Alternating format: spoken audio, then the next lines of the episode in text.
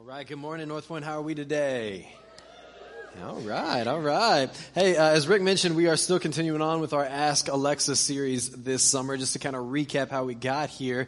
Um, in the spring, we sent out a survey on our uh, Get to the Point emails and on the app asking you guys, hey, what's important to you? What do you want to know about? Send it our way. And so we collected all of those answers and created this series just to kind of answer those questions because we recognize that who you ask shapes the answers. And so for us, we wanted to dive in and say, man, what does the Bible have to say about these topics? What does the Bible say about these things that matter to us? And so we've covered a bunch of different things, uh, everything from holiness and eternity to relationships, marriage, parenting. And then last week, as Rick mentioned, he talked about tithing. So I would highly encourage you, if you've missed any of these, be sure to uh, check them out on the North Point app or uh, on our website or things like that. There is some great, great things that you can uh, can take home from these kinds of stuff. So today we're going to keep moving forward and we're going to talk about entertainment. We're going to talk about entertainment this morning. And so we're going to continue doing what we've done most of this series and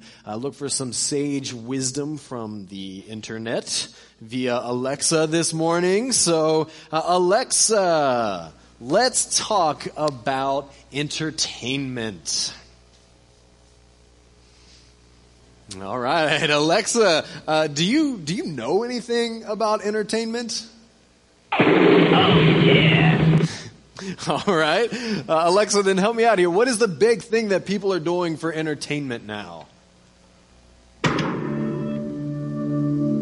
Yeah, it was, oh yeah, right. All right. So we understand that one. We like Netflix. So people are probably spending time like finding out all the new shows and new things that are coming out on Netflix right then, right? Okay, not quite so much. Not so much. We're just watching The Office for the 50th time, but I guess that's okay. Uh, take away from TV for a second, Alexa. What, what else are people doing for entertainment then?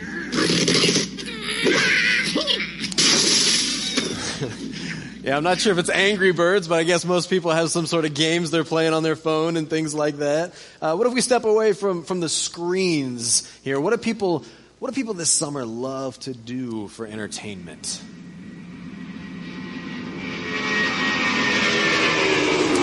We're all heading up north for a season. Yeah, okay, okay, that's good. That seems about right. So then, uh, as we're moving into another season, what's the next big entertainment thing on the horizon?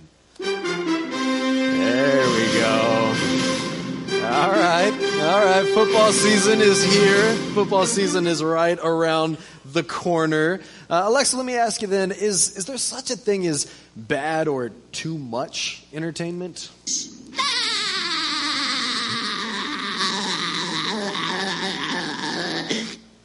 All right. I don't know if that's uh, laughing at the answer or if you think SpongeBob is terrible, but I'll take either one. Uh, thanks for your help this morning, Alexa. You're welcome. All right.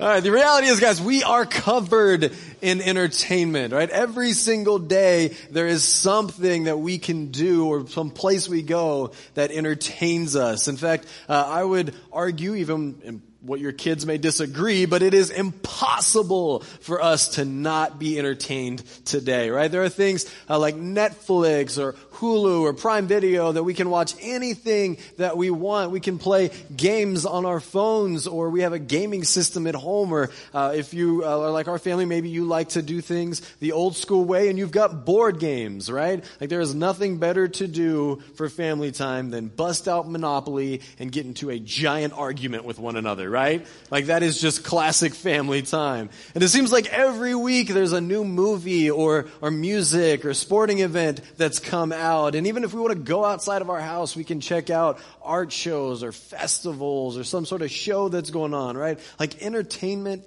is everywhere. Uh, earlier this year, the USA Today uh, ran a poll to see how are Americans spending their money. And so they charted all of this out for us and they found out these things. We found out that just over $2,000 every year we give to charity that just over $1,300 we spend on some form of education. Uh, around 1,800 we spend on apparel, clothing, and services like that. Uh, this one was huge for me. Uh, we spend over $3,000 eating out every year. Um, I'm probably like double that to be honest. Uh, but this one is what we're talking about today. We spend just under three grand on entertainment. Just under three grand. So you may be reading those and going like, oh, I'm about there, or no, I need to do more, or and I'm not quite that bad on it, or this or that. But the, really the point isn't to make you feel guilty about these things. I'm not trying to make you feel bad about how you spend on entertainment, but just to realize that entertainment has influence in our lives. Just like education and just like giving to charity, man, we prioritize entertainment. We care. We make entertainment a part of our life. And I would even tell you guys, man, entertainment is not bad. It's not bad to want to be entertained. It's not bad to necessarily invest in these kinds of things. In fact, I would even argue the fact that God is the creator of entertainment. That God is the creator of entertainment. That if we read in Genesis, in the first six days of creation, God created everything and he looked out and he saw that it was good. He saw things like music and beauty and wisdom and laughter and things that make us go in awe. And he said, man, these are good. That God created entertainment and entertainment can be good because it's a part of God's creation. I would say it's okay and even recommended to enjoy this creation. Be entertained by it. Let it move you. Enjoy it. That's okay. God created these things. And I'd say we even have an example of, in Jesus that Jesus was entertained. In fact, if we were uh, to read in the gospel, we see that his first miracle was at a wedding. And if you've been to weddings like I've been to, man, weddings can be entertaining, right? Like you show up, you look nice, you see uh, some poor dad like crying as he brings his daughter down to get married, right? And they, they talk back and forth, and sometimes it's funny, sometimes it's really long, right? But then after that, there's this really fun party, right? At a wedding, wedding reception, we go and there's, there's good food and music and speeches and dancing. And even in Jesus' day, there was alcohol and We'll let Rick talk about that another week, right? Right? But we know that even weddings were entertaining at times, right? And uh, we also see that Jesus spent some time gathered together at what was called the temple court. The temple court, that he brought the disciples to this area. And this was an area of great talk and debate that would happen at the time. Uh, so they would talk about things like politics or, or the social trends that were going on or religion or, I don't know, maybe even sports. I'm not sure everything they talked about, but they would talk at the temple court and Jesus would come and be a part of this and people would come watch to be entertained by the debate and the conversations that were occurring. It was kind of like if, if social media and your coffee shop and your church and town hall all like meshed into one, man, that was like the temple court. And so we see that even Jesus was entertained, but we also recognize that not all entertainment is beneficial. Not all entertainment is beneficial. If we jump to uh, Philippians chapter 4, verse 8, it says this It says, Finally, brothers, whatever is true, whatever is honorable, whatever is just, whatever is pure, whatever is lovely, whatever is commendable, if there is any excellence, if there is anything worthy of praise, think about these things. See, I believe entertainment is so attractive to us because it helps us to live vicariously through other people. Right, so we may be watching a show and, and we'll think about that rom com, man, what would I do if I was in her shoes? Like if I were Jennifer Lopez, this is what I would do, right? Or, or we're watching a football game and we're yelling at the screen because, man, that's not what the coach should call. Or we're watching our favorite movie and, and we feel like John Rambo, right? Like we, we get to live in these moments. Like we get to get away from the mundane of our life or things could be tough at work or home, but man, for just a couple hours doing my hobby or, or being in that, man, I get to be somebody else. I get to be different. And I think this is something that is a part of us ever since we were like little kids, little versions of ourselves. There's a story that goes around uh, in my family, kind of an embarrassing one, but I've embraced it, so I'll go ahead and share it with you guys. Uh, but we took this family vacation when I was like five or six years old down to Gatlinburg, Tennessee. And if you've ever been to Gatlinburg, uh, there's a part of it that's kind of commercialized with things to do, some entertainment there. But then it's located in the Smoky Mountains. And the Smoky Mountains are beautiful. One of my favorite places to go is to wake up early in the morning on a cabin up high in the Smoky Mountains and you see the fog and everything begin to go away with a nice cup of coffee. It's so wonderful and relaxing. Well, this particular year, we decided to go in the middle of winter. It was like a New Year's celebration or something like that. And so we had done Gatlinburg and all the entertainment there. We are entertained by the beauty of the mountains and, and soaking all that in. And then what happened is one night, there was a snowstorm and we had four foot of snow. Yeah. Now, if you're like from the UP or up north, you're like, that was Tuesday, okay? Like that's nothing for you hardcore people, right? But in, in, the Smoky Mountains, like four foot of snow is a big deal. Like it shut down the town. We were in a cabin up on top of one of these mountains and we had to climb out of our front door and try and hike miles down this mountain to go get supplies and then miles back up the mountain. And as we were trapped for like five days or a week and we're in this horrible setting to where our water even went bad and we had to like conserve some snow to make water to use the bathroom and we had a schedule and it's getting weird, right? And it's uncomfortable and everybody is beginning to take this wonderful entertaining trip and it's becoming dreary for everybody except five year old Jake. Okay? Five year old Jake decided that for those five days, he was going to live vicariously as Batman. All right. So I have my Batman mask and cape and underwear on and I'm running around the entire house fighting the Joker. Okay. And there are pictures that you guys will never see of this incident. Right. But we understand what it's like to live vicariously through somebody else. We could just remove from these terrible situations or how we're feeling in life and just be Batman for a little bit. We can be different. We can live through these things and we still play pretend as adults this way. We still want to be somebody else for a little bit of time. When we watch TV, especially reality TV, we begin to ask the questions, man, how, how would I act in that situation? What would I do? How would, how would I handle that? Or sometimes we sit in front of a computer and we get online and, and, and we get in front of that screen and we begin to type and say and do things, man, that we would never do face to face with somebody else. We have this whole other personality that seems to come out of us. And I think the reason that this happens is because we begin to believe the lie that experience through entertainment has no effect on us. And it's just not true. In fact, I would argue the opposite is true. I would argue this that what you consume consumes you. What you consume consumes you. The things that you take in are the things that begin to overtake who you are. And we cover this all the time in, in student ministry. We have this conversation, and they, have heard me use this phrase a hundred times. I'll say, hey, what you consume, and they're like, consumes you, right? Like they're tired of hearing it too, right? Like we talk about this all the time. And I think it's important no matter what your age is. We also do this other uh, fun thing in student ministry where uh, we use an icebreaker and we ask the question if you were trapped on an island for an entire year and could only eat one thing, what would you eat? Yeah, see, the right answer, though, is french fries, okay?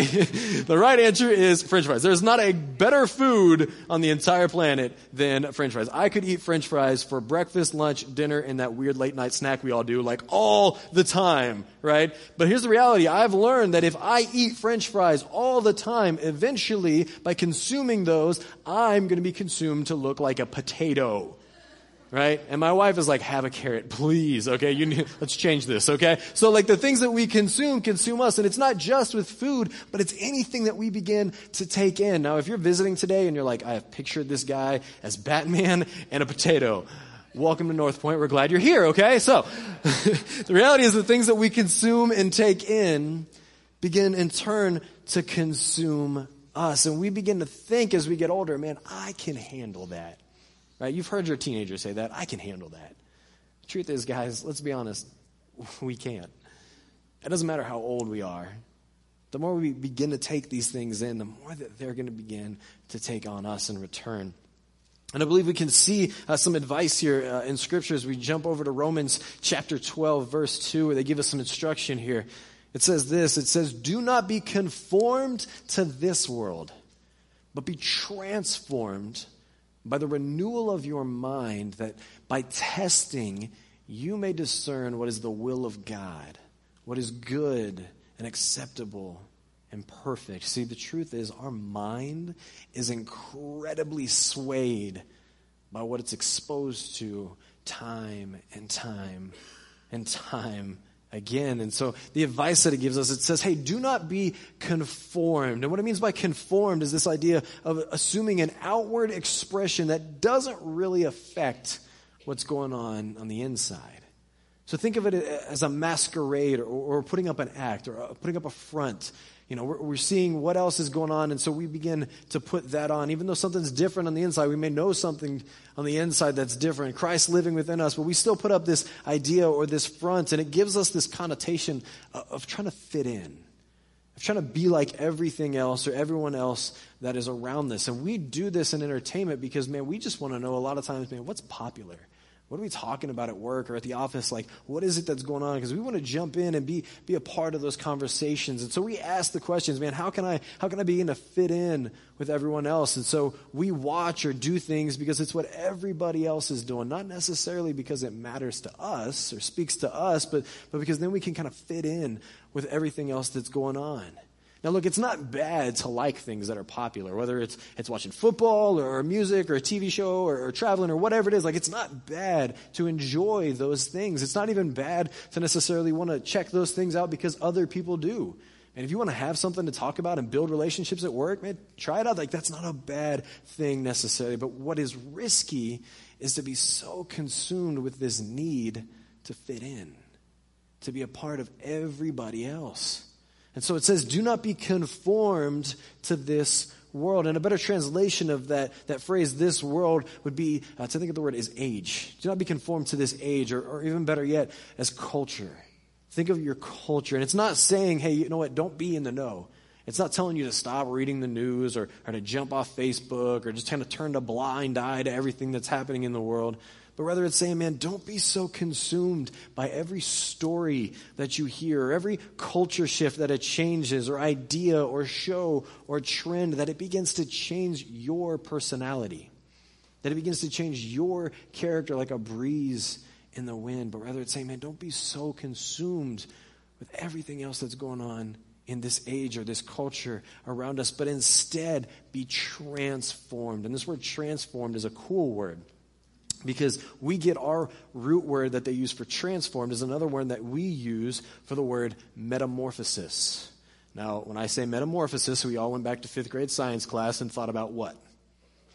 Butterflies, right? We love little butterflies flying around, right? And we picture those gross little worms and they get like cocooned up, like they're like sleeping in a hammock or something, right? And they weird stuff happens, and then pop, a few weeks later, butterflies, right? Like we love that idea. So when it's talking about this idea of transformed, what it's saying is to be made into something new. Now, as Christ followers, we've heard this idea before, right? That when we've come to that point where we acknowledge Jesus to be the Lord and Savior of our life because He took our penalty in our place upon the cross and, and defeated death and raised again, like we know that because of that, when we have Him in our life, we become new. We become new creatures. And so it's saying, hey, don't be like the rest of the world. Don't be just absorbed into what's happening around you, but be transformed. Be made into something new. And you can do that by the renewal of your mind.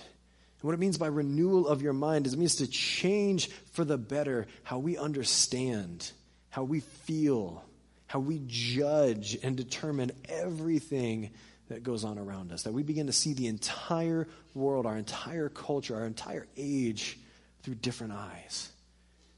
That it's not about fitting in, but rather it's about seeing things and understanding things differently. And this only begins to occur in us when the Holy Spirit is moving inside of you and begins to guide you. And we gain that from spending time studying the Word of God from spending time talking to God in prayer, and from having relationships or people around us that are going to help move us and direct us to a life more fully devoted to Him. And when we do that, and we begin to feel the Spirit of God moving inside of us. And then it says, and by testing that you may discern what is the will of God, what is good and acceptable and perfect. Uh, the Greek word that they use here for testing, I'm going to try, try it out here. I'm not great at Greek, so it's uh, dokimazo. Dokimazo, right? And what it means there is to literally find out the worth of something. So think about that as, as we're jumping into entertainment, man. How much, how much does what, I, what I'm doing, what I'm taking in, what I'm consuming, how much does it really matter?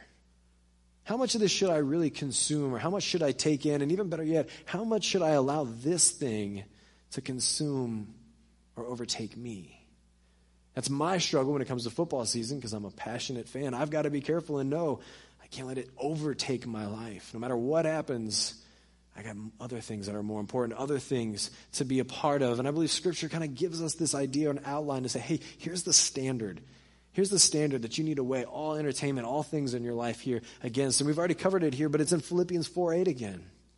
Finally, brothers, whatever is true, whatever is honorable, whatever is just, whatever is pure, whatever is lovely, whatever is commendable, if there is any excellence, if there is anything worthy of praise, if there's anything worth consuming, if there's anything worth taking in, think about these things.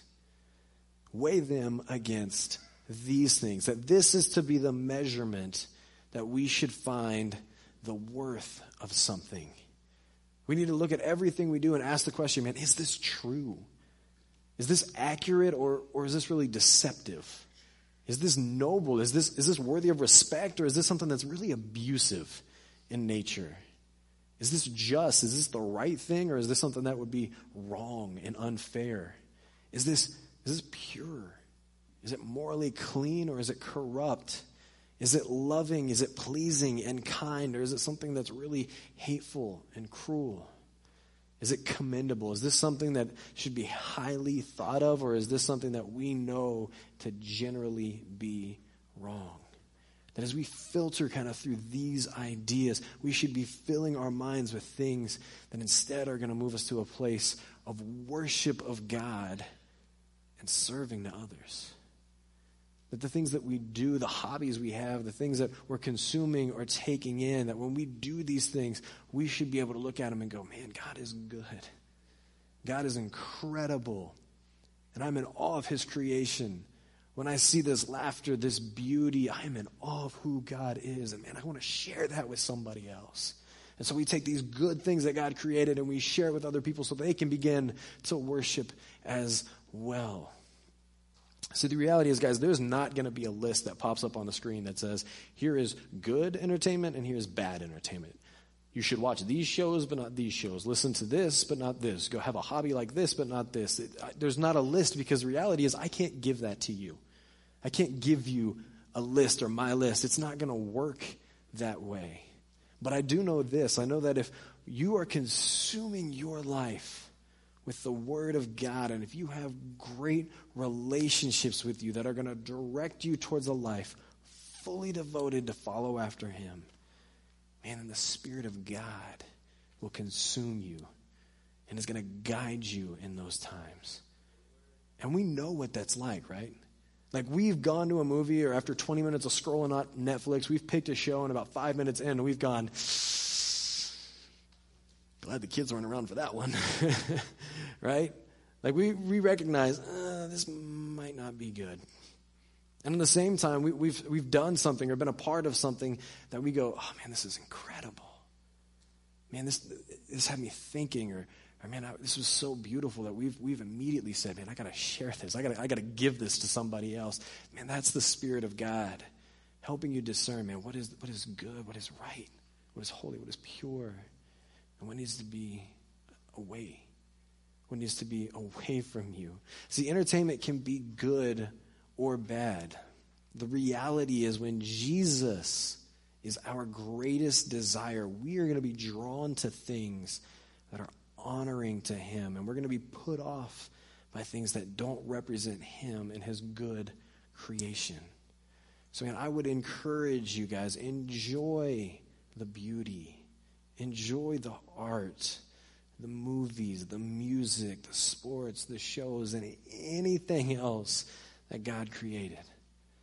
But allow it to be filtered in a way that will renew your mind from the patterns of everything going on in this world and instead into God's good, pleasing, and perfect will. Because no matter what, the truth is, what we consume consumes us.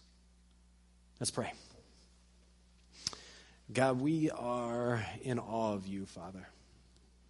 It is humbling to think, Father, that you made such a good creation so we could enjoy it for our entertainment and for your glory, God. And so, God, we are, we are first of all thankful, Father, that you love us and care about us enough to create entertainment, to create good things, Lord. And God, we just ask the Father, we would begin to filter out everything we see, everything we take in in this world to meet your standard, God. Is it truly good? Is it truly pure? Is it truly true, Father? That what we consume and, and begin to be consumed with, God, would move us to a place where we begin to be in awe and in worship of you, God, and that we want to bring other people along to be a part of that as well, Father. We just ask that your spirit would move so deeply inside of us that it would renew our minds and hearts to be fixated on you. We thank you, Father, most of all for your Son, Jesus. And with all that we are, we worship you, adore you, and love you, and pray in Jesus' name.